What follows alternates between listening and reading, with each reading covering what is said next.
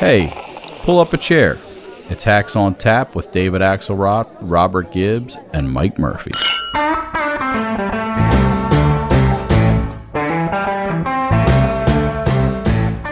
The evacuation of thousands of people from Kabul is going to be hard and painful no matter when it started, when we began. It would have been true if we had started a month ago or a month from now. There is no way to evacuate this many people without pain and loss of heartbreaking images you see on television.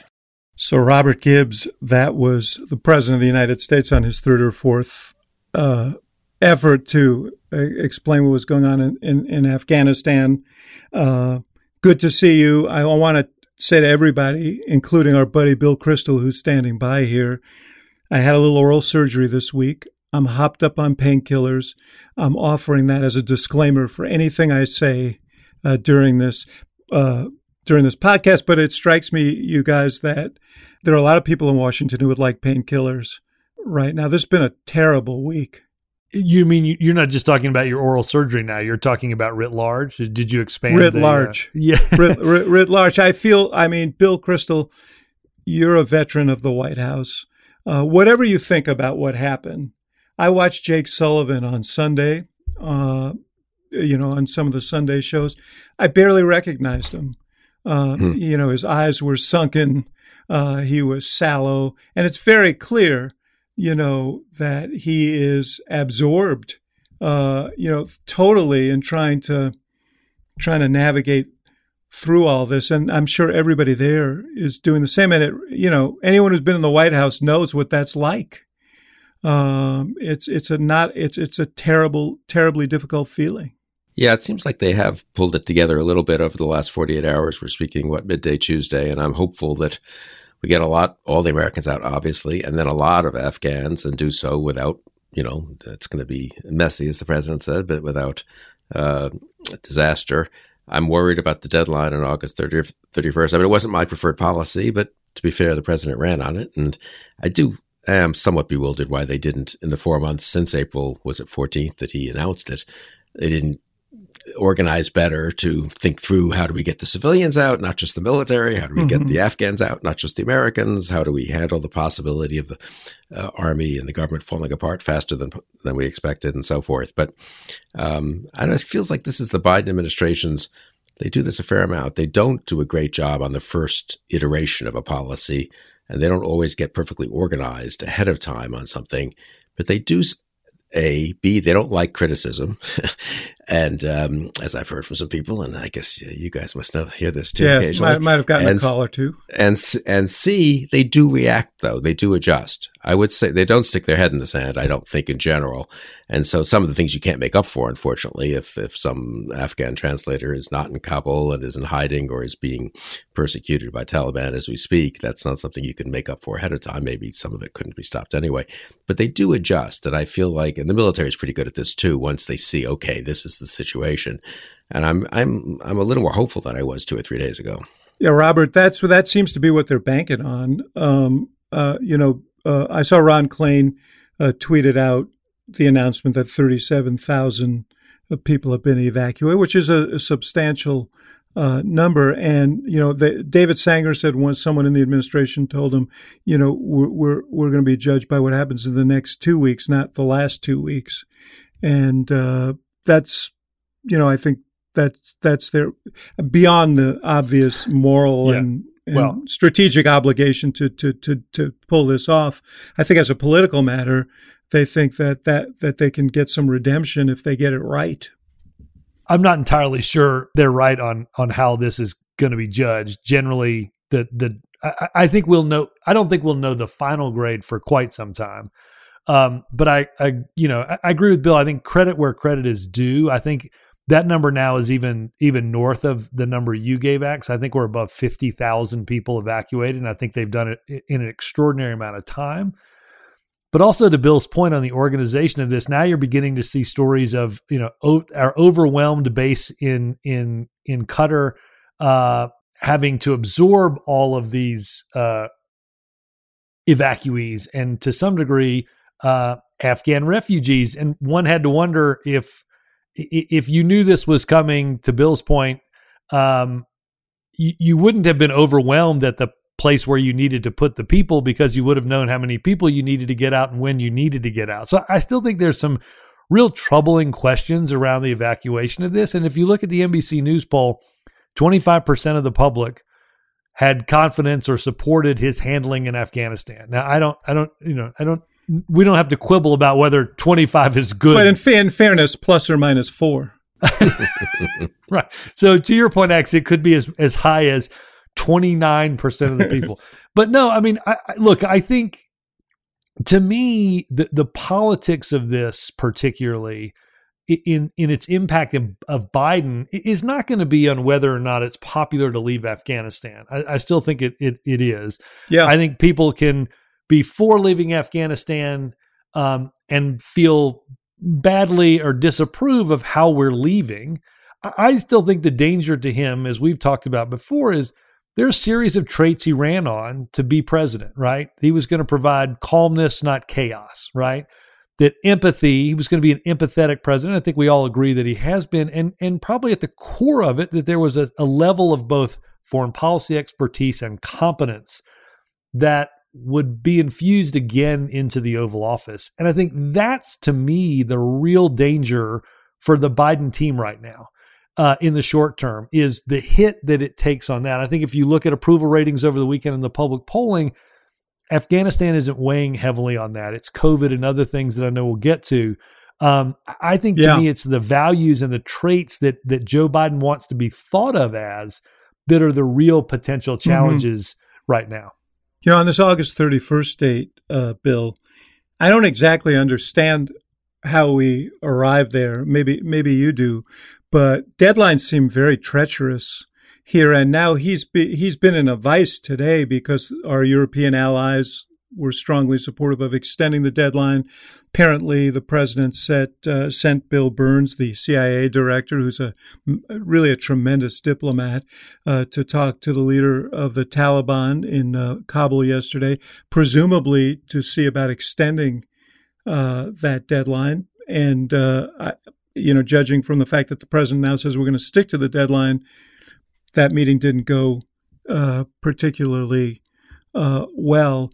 So now, you know, this is quite a task there they've taken on here to try and, in the remaining days of August, uh, get everyone out, uh, including people who are not in Kabul, uh, and they need to get out of the country. It's, um, I, I, don't exactly understand why they set up that test, and maybe it's to get out before the 9/11 anniversary. I, I don't know, but um, they could they could come to regret that.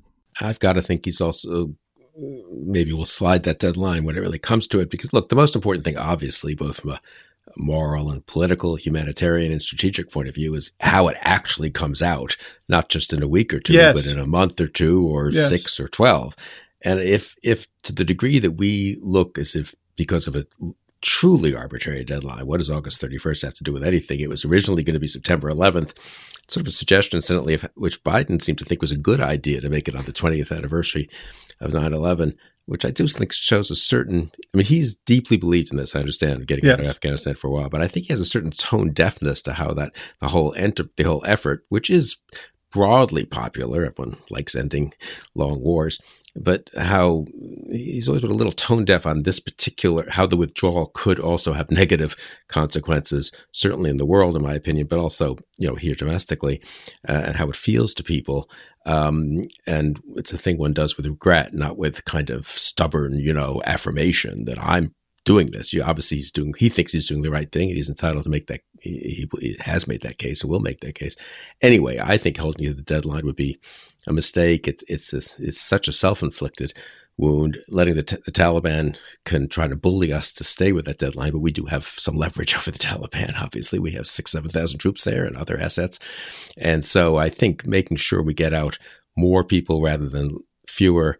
Obviously, we can't get out everyone would like to, and, and there are going to be bad stories over the next weeks and months. But in terms of the overall effect of it, as I think Robert suggested, how does this look six months? What's the longer term grade on this? Just in the real world, even leaving aside domestic politics, there's a wide spectrum, in my view, of outcomes. It could end up being something that I'm not I don't know that it'll be a great a good thing in any case, but something that doesn't do much damage to us in the region, doesn't do much damage to us in the world, does end the long war, uh, does it in a way that at home people feel like we did our best and tried to do the right thing by the people who helped us and by our allies. Or it could have all kinds of, there's a whole spectrum of then possible outcomes which are considerably worse, both strategically and, and morally and in terms of how it plays at home, frankly. So I, I hope he's not driven by some short term, you know, I said August 31st and therefore I have to stick to it. I hope also he's aggressive. I don't know what you guys think about this. You've been in the White House and dealt with these uh, refugee issues and Yeah. immigration issues. I mean, I think he's got on the high ground, both morally but also politically, on these refugees. It's one thing to, I mean, I'm pretty liberal on taking in refugees anyway, and if they're from some civil war elsewhere that we haven't been involved in, these are, but these are people who aren't just, you know, people would like to help. These are people who helped Americans and either helped American military or, or civil society organizations or media and stuff. This is a pretty easy case to make that these, they deserve our help. They'll be good America contributors Yeah. in America. And I, I hope Biden's aggressive in making the case that we should take lots of them in and be proud to take them in and be confident of their future here in America. Uh, if they choose to be in America or in other countries, um, as opposed to sort of getting intimidated by Fox News demagoguery. And it's really terrible the kind of demagoguery they're now engaging in on, on this issue. So that'll be, and I don't, but don't you think the politics of this Place has gone to Could- hell since you could help? could help. Uh, I, I mean, everyone's so intimidated on immigration after the last five years, but I actually think this is a good a good fight for Biden to have. Or, or am I wrong? It's a no, I don't know. I think that's an interesting question. You know, it is in, incredibly dismaying, you know, to, and I give actually Ben Sasse was on TV over the weekend Yeah. and I thought was very uh, strong in defending the idea that we owe this to these people and we should welcome uh, them. But uh, I'm not confident. I, I'd love to see some polling. out. You should make this decision on the basis of polling. If we don't stand by these people, then we have no credibility in the world, and we, we've we've defaulted on a moral obligation. And you're right. The- These you know these folks are going to come and they're going to be contributors to our society. But boy, this anti-immigrant, anti-refugee refugee thing has been so packed in for the last it was so central to the whole Trump project uh, that uh, it'll be interesting to see how people uh, react. I don't know, Gibbs. What do you think? No, I, I- I think it's going to be, as you talked about, fascinating to watch. I agree with both of you uh, and underscore a lot of what Bill said. I mean, I think there's we, we have moral obligations here, um, and uh, and I think, quite frankly, if if we're not if we're not open and welcoming uh, in, in this case, I, I think the damage that it will do will be exponential to what you're seeing on television, um, because who, who what what's the next group of people that's going to help American service members uh, or help our diplomats in places that we either don't understand uh, or have trouble communicating in. Uh, I mean, I think this will go a long way towards how we want to be seen by the rest of the world. I, I- think the fault lines, as we've talked about, of, of immigration in our politics, uh, have only gotten uglier, and they get uglier each day. Uh, and I, I, I don't can't tell you how it all all is going to figure out because you know it's interesting. Biden took great pains to discuss in that one statement he made publicly, you know, the degree to which all of this vetting was going to take place. Uh, you know, which is smart. We should certainly make sure that the people that are that are um, that we're bringing are are the ones that that have helped, and we understand uh, a bit about them. But I, I, I worry about the ugliness of this. X, let me pick up on something that, that I think Bill touched on. You wrote a piece for CNN on this uh, a few days ago, but walk us through a little bit of where you thought Biden's mindset was as it related to both this decision and maybe a little bit of um, uh, his. We're all reticent to admit mistakes, but this one seems um, you know, whether you're polling at 25 or 29% on your handling of Afghanistan, that's not a debatable set of numbers. Um, Yeah. But he doesn't seem, um, other than one line in a speech about a buck stopping with him, the White House has seemed to take great pains in Biden, particularly to to actually say they they they aren't really, quite frankly, uh, seeing anything wrong with this. No, listen, I, I said I think he he he bears the scars of past uh, history and debates. You know, you and I were both there. We were witnesses in 2009 right. when he argued against the surge, and uh, you know had some pretty heated exchanges with uh, Bob Gates, uh, with uh, Hillary Clinton, with others who were on the other side of that argument, and particularly with the generals about what was possible. He, his view was that we should uh, have a smaller footprint uh, and run a counterterrorism operation. His point then, as it is now, is we went there to get. Uh, to rout Al Qaeda and to, to, to bring to justice bin Laden and those who uh, who attacked us, and it wasn't to establish a kind of, you know, Jeffersonian democracy in in uh, in in uh, in Afghanistan, and uh, and I think that uh, and and you know he took a beating from them publicly. Gates wrote in his book he's been wrong on everything for the last forty years uh, on, on foreign policy. You know you remember that General McChrystal was fired because his staff, in front of a reporter, were ridiculing Biden and McChrystal, who I have uh, a really high regard for, by the way, but didn't say anything, didn't do anything. So that became an issue, and and and he got fired for it. This so Biden. I think there was a you know, in Biden, he's he, there was an attitude that I'm the commander in chief now. I'm going to end the war that we should have ended when I said we should have wound it down, and uh, I'm going to, you know, and and I think he was very defiant about it, and I think it got in his way here uh, because you did have to separate out the principle of getting out from the execution, which by the time he spoke was clearly not going well, and part of leadership is to stand up and say this hasn't gone the way it should have, and we're going to fix it. Right, you know, and I, you know, and that's he he didn't do that, and it all week long he kind of repeated his his mantra about uh, you know uh, the forever wars and ending the war, and he was right, and so on. Uh, so I think he was hurt by that. I think he diminished his argument by being so insistent without acknowledging the other piece, which was the planning and execution kind of uh, you know seemed to outrun his uh, ambitions to, to to end the war. So, uh, you know, as as Bill has said, as you have said, um, you know, we move forward now, and we'll see how this unfolds. It is extraordinary to watch the U.S. military uh, in action here, um, and and you know, catch up uh, and make up for lost time um, you know, and we all have to root for them. And you know, I'm rooting for him. I want this. I want this to be a uh, a seamless as well. It can't be seamless, but I want this transition uh, to work. Um, but just rhetorically, I think he he was hemmed in by his own sort of history, and and it hurt him in this instance this may be emblematic, I think, a little bit of what you talked about, Axe. I mean, I think Biden's sort of stubbornness not to admit a mistake here, I think, has prolonged the coverage of the mistake and not really brought us to a discussion about whether leaving Afghanistan uh, was the right thing to do. I thought that we're going to play a clip here from a, a, an, an, interview over the weekend.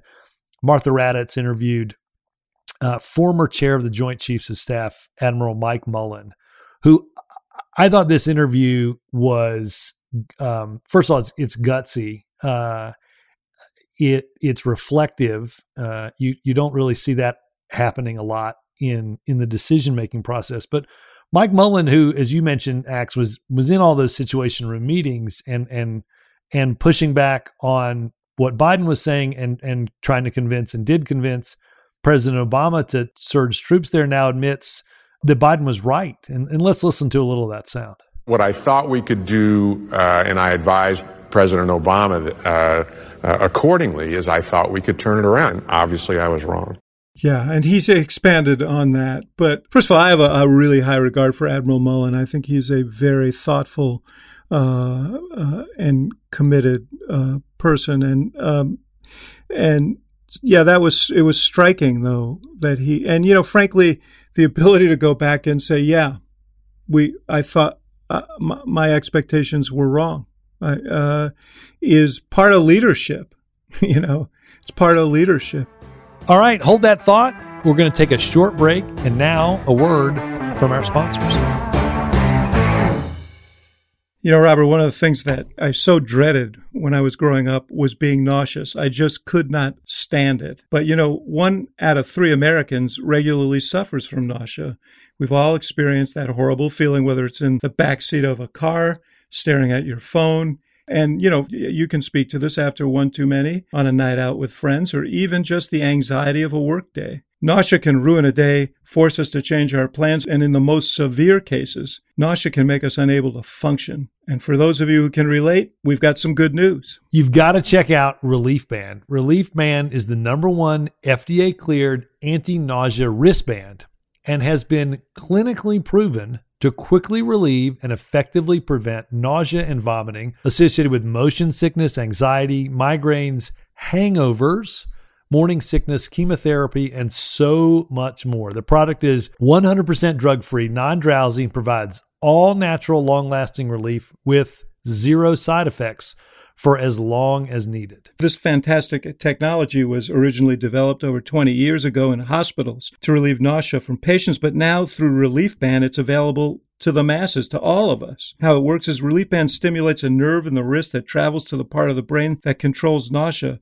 and then it blocks the signal your brain is sending to your stomach telling you that you are sick. Yeah, that sounds like a great uh, solution. There's nothing I hate worse than trying, not when I'm driving, but when I'm a passenger in a car trying to read something on a phone. Oh, it almost always happens to me. I remember, I wish this was around when my uh, kids were small. My youngest was we always had to stop during a trip so that he could get out of the car and throw up you could set your clock to it. As you're getting ready to take that summer road trip as a matter of fact hopping on the boat or you're just anxious about heading back into the office we've got good news. Right now relief band has an exclusive offer just for hacks on tap listeners. Uh, not to suggest that you get nauseous when you listen to us. If you go to reliefband.com and use promo code hacks you receive get this 20% off free shipping, and a no questions asked 30 day money back guarantee. So head to R E L I E F B A N D dot com and use your promo code HACKS, H A C K S, for 20% off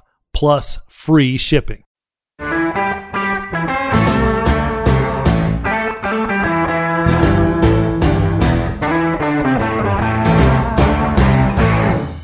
Bill, you're a you're a you're a famous iconic neocon. You're being awfully quiet over there. No, I mean, I look, I respect Mike Mullen, and I've argued with him actually both about Iraq and Afghanistan, where he was very skeptical of the surge actually in 07, 08, which I think worked pretty well.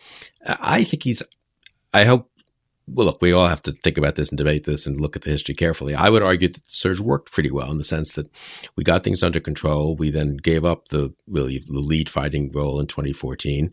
Uh, and I, th- would argue that the the situation of the last five or six years has been okay. And incidentally, a lot was done in those 20 years. It's not nothing, and that and whose legacy lives on. Uh, and whether it could have lasted another five years, this is a big debate now, of course. About the status quo was was ten, was unsustainable or not. But I, uh, anyway, those things are hard to are never going to be proven, and probably not the most to something that historians are going to have to judge. I I, I hope we don't fall into a rhetoric of it was all pointless and wasted and obviously foolish. There were tough decisions were made by different presidents at different times.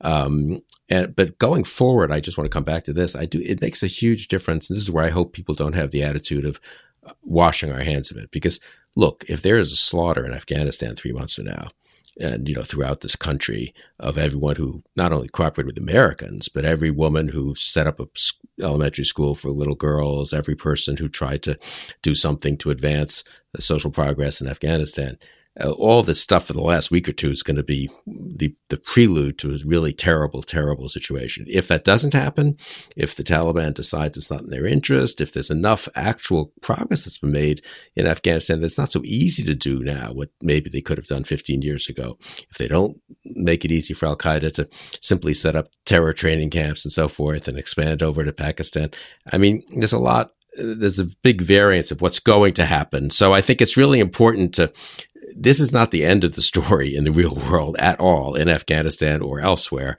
And I think in that respect, whatever we think about what happened in 09, 10, and it's very interesting, and you guys were in the middle of it, um, we need going forward to have the attitude of, look, we do care what happens there. There's a range of outcomes which range from not great to really awful. We do care what happens in the region. We do care about American credibility. Yeah. And so it, it really needs, I, I hope the administration doesn't decide if maybe, let's, let's hope we have a great next two or three weeks, get a lot of people out, relatively not too much uh, trouble. Well, uh, the Taliban doesn't go around killing too many people, frankly, and you know it's not too horrible. They can't just sort of heave a huge sigh of relief and say back to back to infrastructure, and now we're just going to focus on China. So it's an ongoing issue. I mean, I wonder, you guys. I mean, would- I mean, just on this point, uh, you know, one terrorist incident that was staged from Afghanistan is going to create a huge um, hue and cry. But we should, to your point, Mullen himself, and I think we actually have that tape, and maybe we should do a mashup of what Mullen said earlier, Robert, so we yeah, don't we should. cheat him.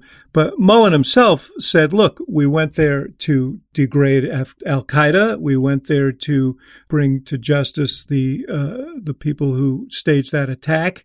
Um, we did achieve those things. His argument was that we should have left when we got bin Laden, that we should have wound down the operation then. You've also heard President Biden say, look, we should have gotten out 10 years ago. We should have gotten out after they killed Osama bin Laden. You were there when they killed Osama bin Laden. Sure. You were the chairman. Should we have gotten out then? I think in retrospect, yeah, we should have. I don't think it was possible for us to just abruptly walk away right after we killed bin Laden, but clearly we could have gone earlier than we did as I look back, uh, and, and a lot of people are critical of the president right now, the President Biden had it right back then. He was focused uh, singly on counterterrorism, and his advice was along those lines, and he certainly said that.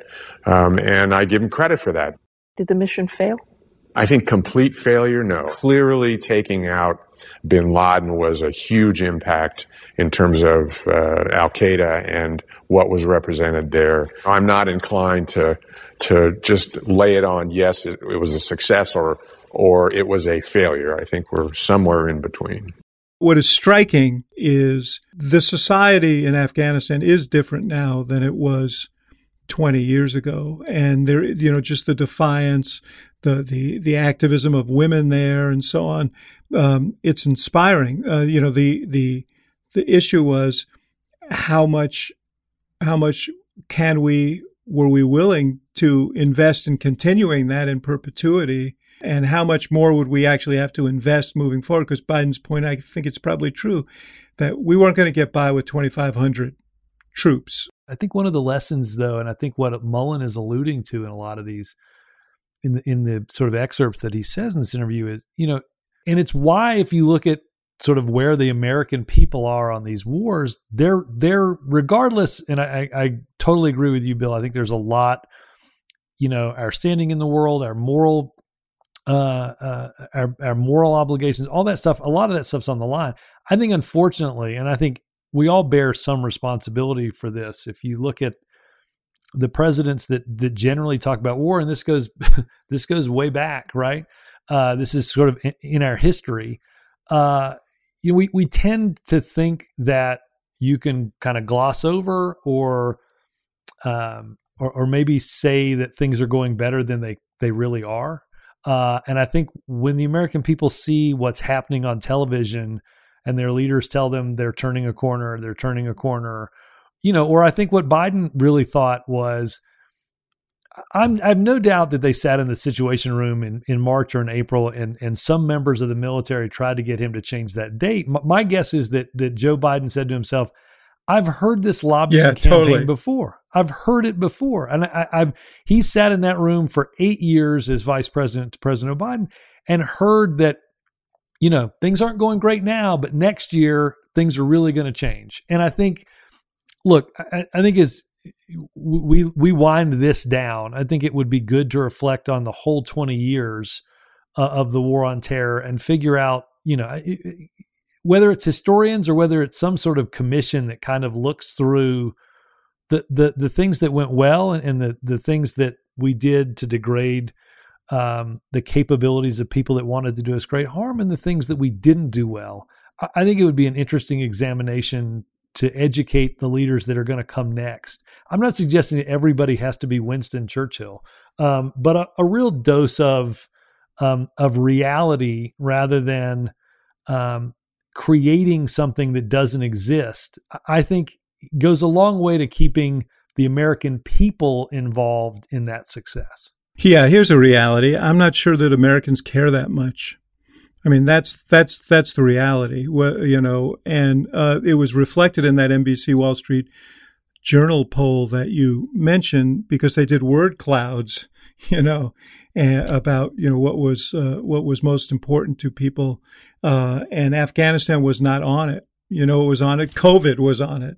I agree with everything you said, and I, and I think it's. I mean, I God knows I got things wrong, and the people I followed and trusted got things wrong. I would say one also has to put in that equation just on the substance for a second. Pakistan, which you guys yes. from the White House remember, very people being very worried about that.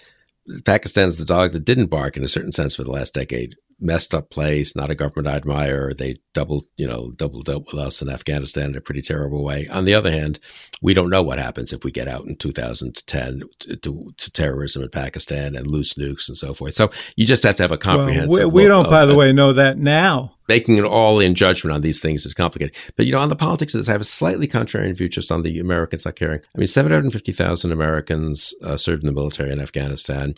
Um, some of them think it was unwise. Some of them prou- they're all proud of what they did, but some yes. think it was a foolish endeavor, and others think not.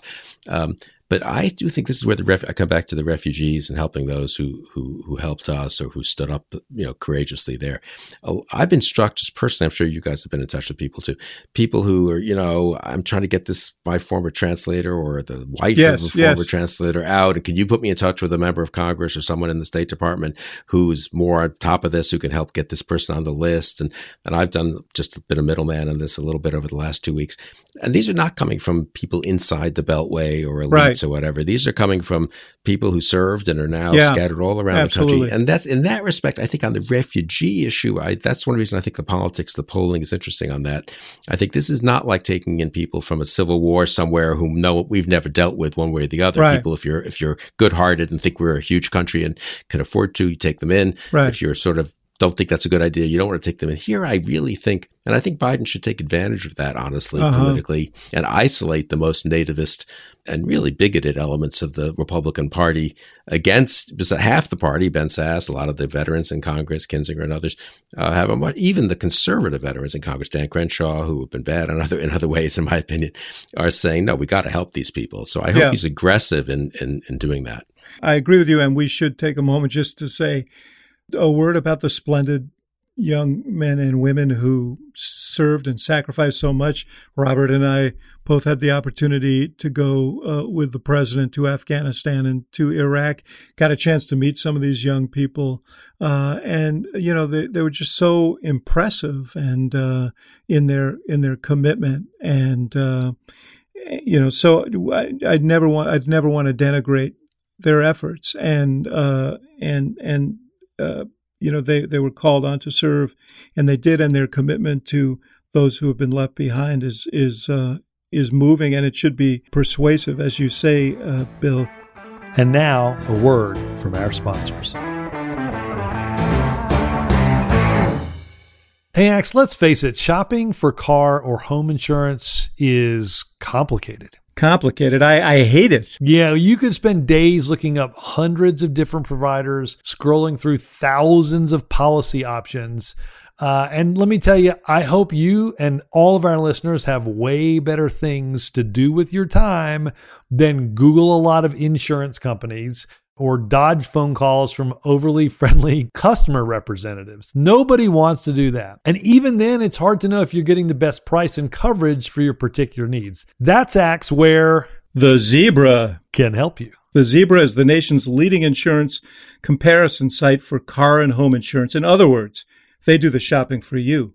In just five minutes, you can compare quotes from every major insurance provider side by side for free, all from one independent marketplace. The Zebra pairs people with the insurance company that's right for them, delivering quotes with the coverage they need and saving them an average of $922 on home and car insurance combined. That's a lot of money. Yeah, buy online or over the phone with one of their licensed insurance agents. The Zebra is totally independent with no stake in the policy that you choose. Shop car insurance without shopping around. Get all your options in one place by visiting thezebra.com slash hacks. That's thezebra.com slash hacks.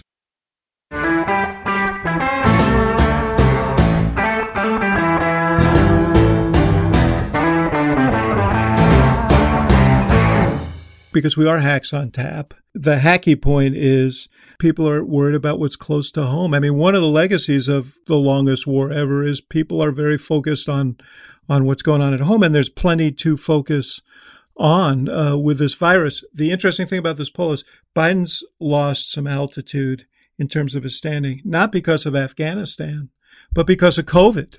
Uh, and uh, there was one slide that Chuck Todd uh, showed on Sunday that should be really concerning if you're sitting in the White House. This is the uh, the worst is behind us and the worst is yet to come slide, right? No, no. This is about where independents are.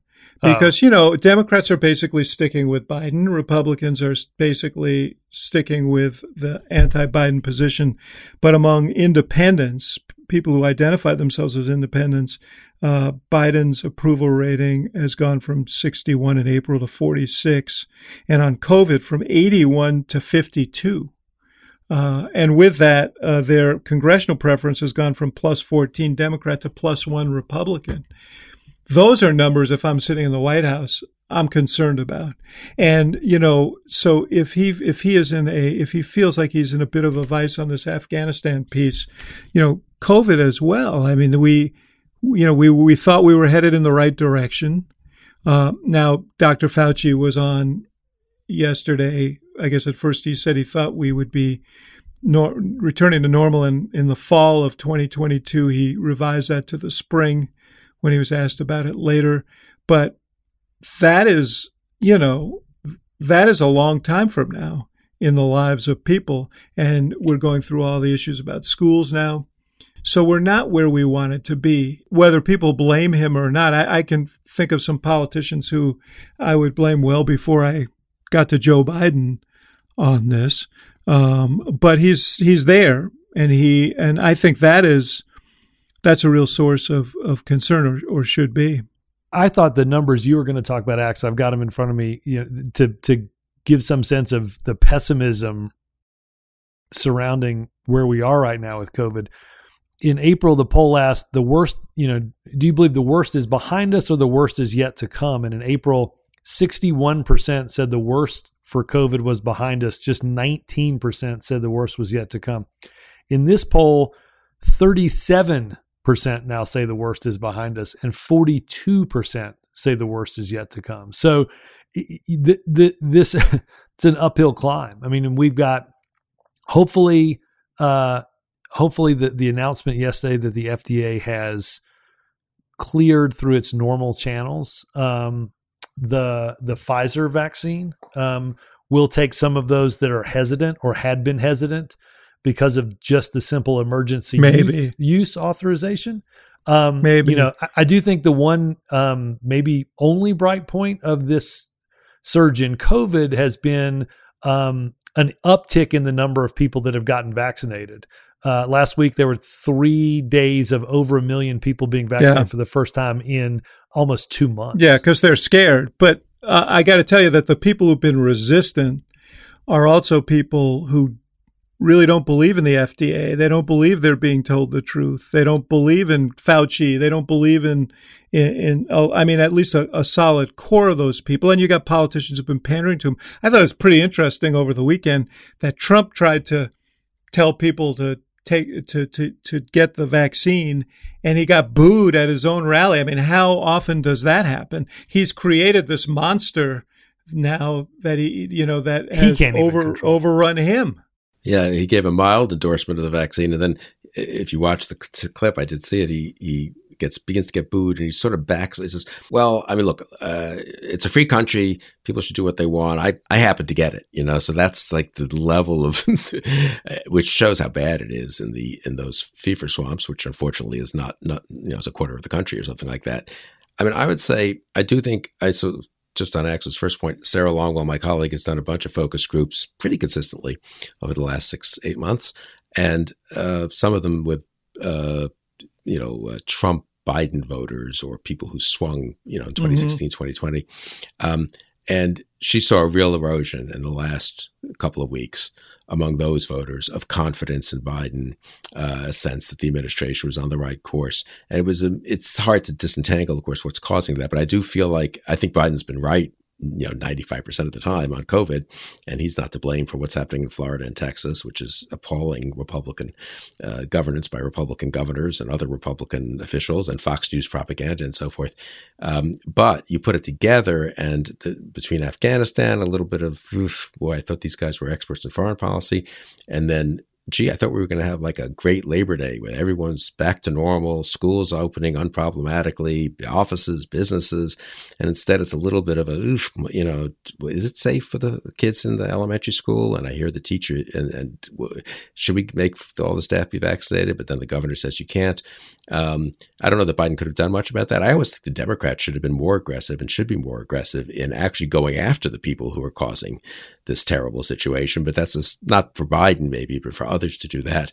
Uh, but I think the combination of those two things, and then a little bit of chaos in Washington and the normal, you know, hiccups of an economic recovery and so forth, has gotten people in a less good mood and that's what leads you from being a what you know 56 42 approval disapproval to a what 50 47 what well 50 no 48 no or less. I think he's basically about even close to even. And yeah. you know again does that matter? And it can go back up. These things bounce around. Right. you guys went through this and uh, several yeah. times. But mm-hmm. um, yeah i do think there's been been some erosion. Ron desantis is not a guy i th- i feel who sits around you know late at night alone with his thoughts thinking about what the right thing to do for the people of Florida is. I think he's someone who sits around late at night thinking, what do I got to do to get to become president of the United States and how do I stay right with the base and so on. But is it possible that um, that for him for for him and Abbott, these are the right political moves that uh, I mean it's really hard to imagine they're I mean they're disasters in their state. I would argue that that's the case. And there's some data that suggests that there's some polling showing DeSantis uh, now trailing possible Democratic nominees, and um, hard to know how you know how it might be at the height of the uh, things going badly in Florida. So it's not necessarily going to be the case a year from now. But again, I think putting you know telling the truth about what the da- the damage they have done, and I mean real damage like death and illness, and also yeah. disruption of the school year and so forth, and disruption of small businesses and people's plans, and really hurting the country. I think we'll come out of. I mean, we'll come out of this because at some point the whole country's either going to have had the vaccine or have had COVID, and at that point, it will, and it could, be that could be a month or two from now. I'm a, people, public health people I've talked to are they're pe- very worried about the short term, but they think medium term we probably mm-hmm. get through this.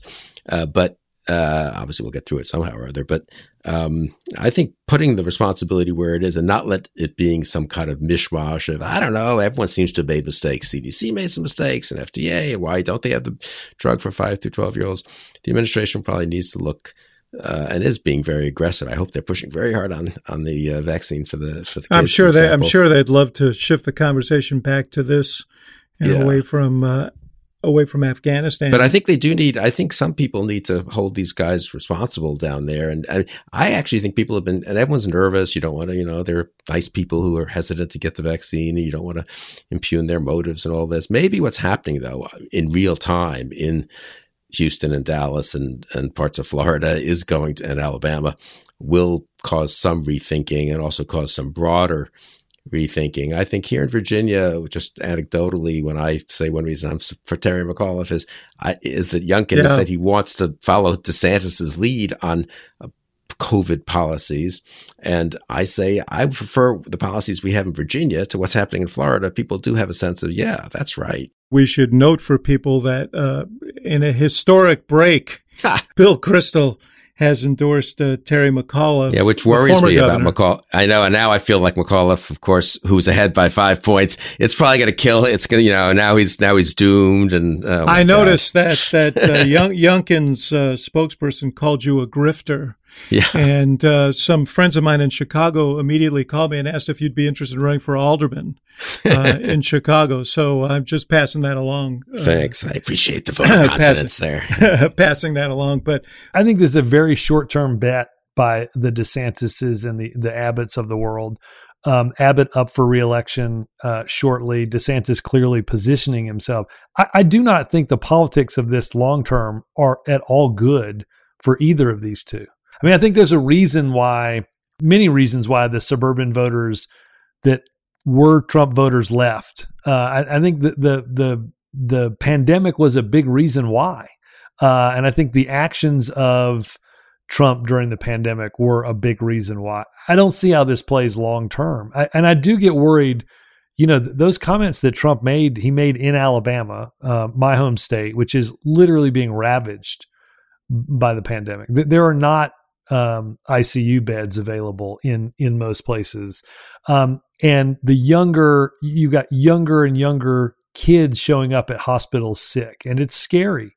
Um, and I do think it's going to be it's going to you know mention Terry McAuliffe.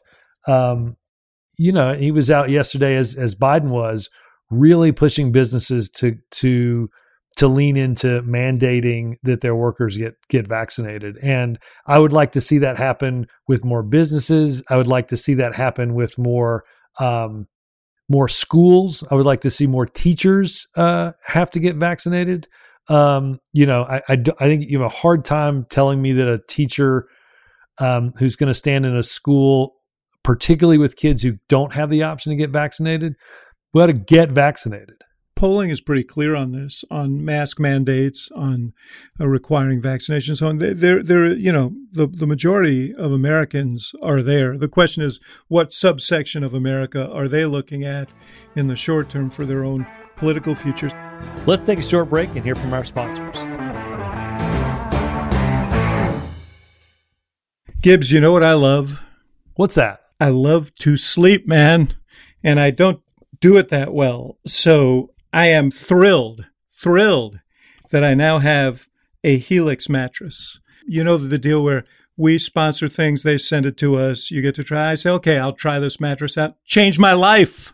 Wow. Yeah, and Susan likes it too, my wife. So I'm really, really excited about it. Well, Helix Sleep has a quiz that takes just two minutes to complete and matches your body type and sleep preferences to the perfect mattress for you. Why would you buy a mattress made for somebody else, Axe? With Helix, you're getting a mattress that you know will be perfect for the way you sleep. And I have to say, Axe, if you're telling people that you're sleeping well, let me just take it from me, that's saying something.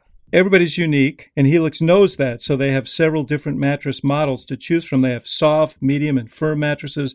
Mattresses great for cooling you down if you sleep hot. I'll just leave that there. Mattresses great for spinal alignment to prevent morning aches and pains and even a Helix Plus mattress for plus size sleepers. I will not tell you which one I got. But I took the Helix quiz and I was matched with the model mattress fit me because I wanted something that felt medium and I sleep on my side and move around a lot at night. And they said, here's the mattress for you. So if you're like Axe and you're looking for a mattress, go take their quiz, order the mattress that you've been matched to, and the mattress comes right to your door, shipped for free. You don't ever need to go to a mattress store again. Yeah, it's incredible when it arrives and it's in a box and then you open it up and it's a cool thing. Helix is awesome, but you don't need to take my word for it. Helix was awarded the number one best overall mattress pick of 2020 by GQ and Wired Magazine and David Axelrod, by the way. Helix has been recommended by multiple leading chiropractors and doctors of sleep medicine as a go-to solution for improving sleep. So if you want the mattress and the cool sound effects that David just gave you, go to helixsleep.com slash hacks. Take their two-minute quiz. They'll match you to the customized mattress that gives you the best sleep of your life. They have a 10 year warranty and you get to try it out for 100 nights risk free. They'll even pick it up for you if you don't love it, but we think you will. Helix even has financing options and flexible payment plans, so a great night's sleep is never far away. And Helix is offering up to $200 off all mattress orders and two free pillows for our listeners at helixsleep.com slash hacks. That's helixsleep.com slash hacks.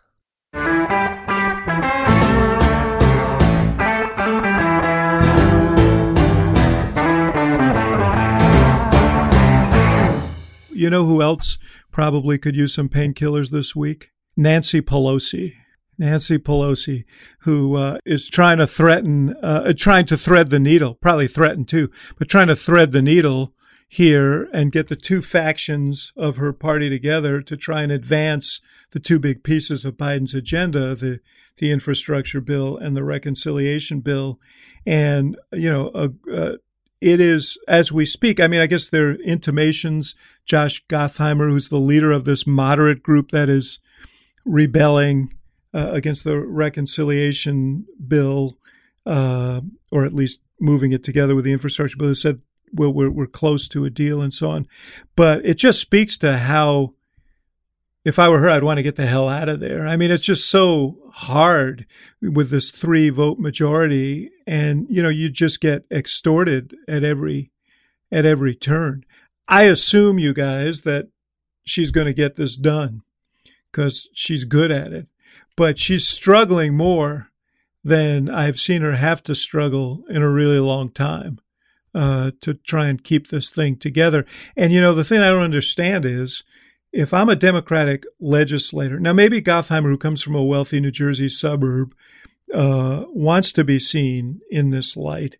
But if these bills were actually to go down, that's a disaster for Democrats. That's a disaster for Biden. You want to go into the midterm empty handed? And say we had a chance to do something about infrastructure. We had a chance to do something about child uh, child care. We had a, and and but I I didn't like the sequencing, so uh, so we just killed the whole thing. Seems insane to me.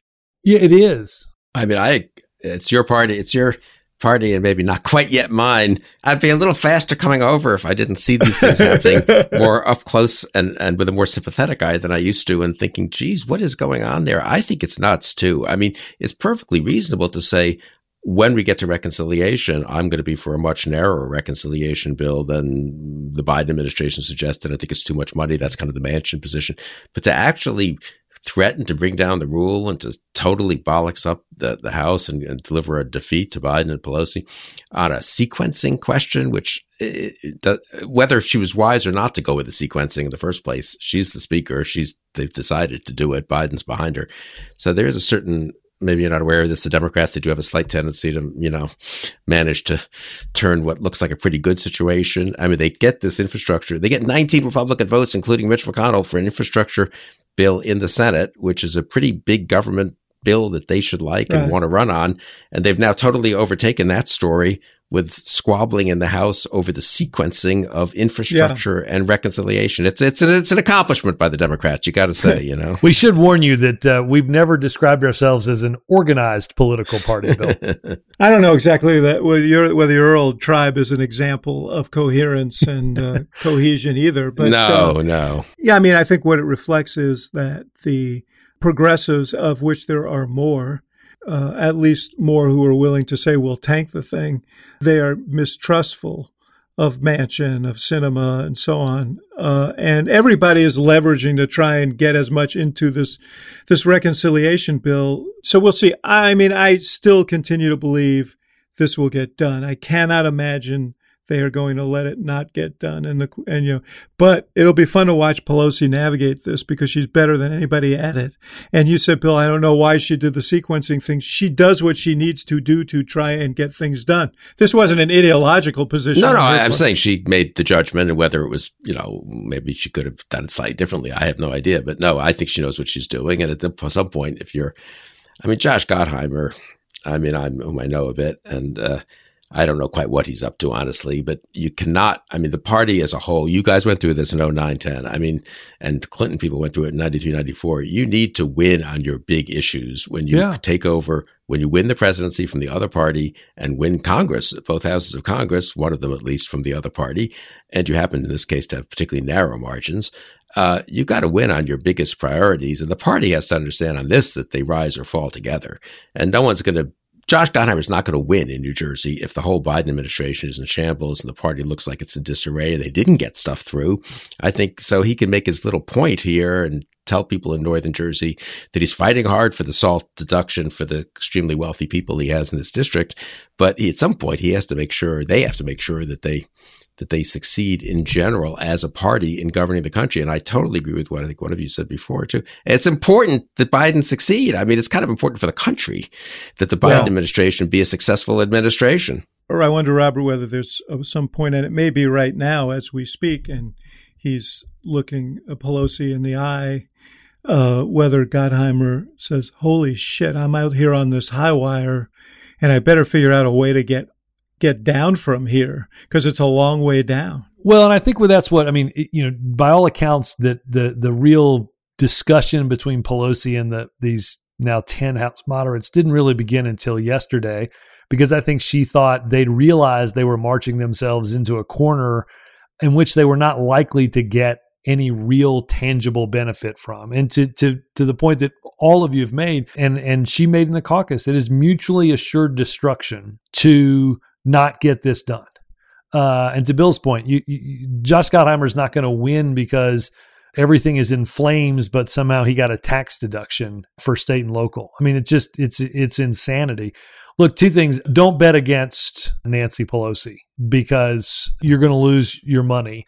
Uh, and secondly, I, I think you're seeing it now happen.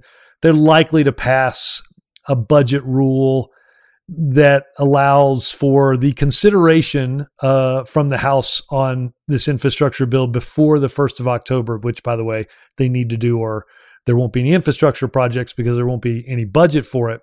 Um, now, does that mean it has to happen? No, because as you might guess, a bunch of progressives could say, yeah, we're not voting on that yet. So I think Nancy Pelosi handed him a small fig leaf with which to go back and say they got something, when in fact, classic negotiating, I think she gave away very little. The subtext of all of this is that how big is that reconciliation bill going to be? That's what this really is about.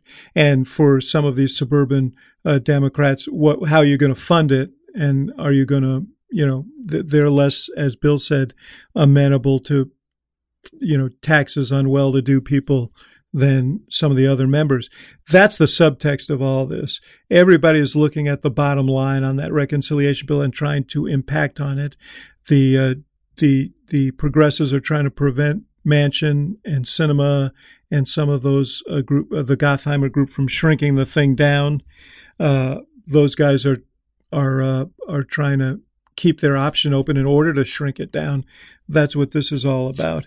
But what we're all about is.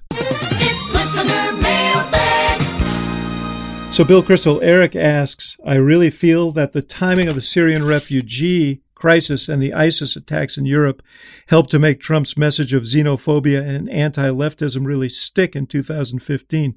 Should we be worried that an Afghan refugee crisis, coupled with the videos of Al Qaeda back to openly training on monkey bars, will breathe new life into the xenophobic nationalist camp here in America and in Europe?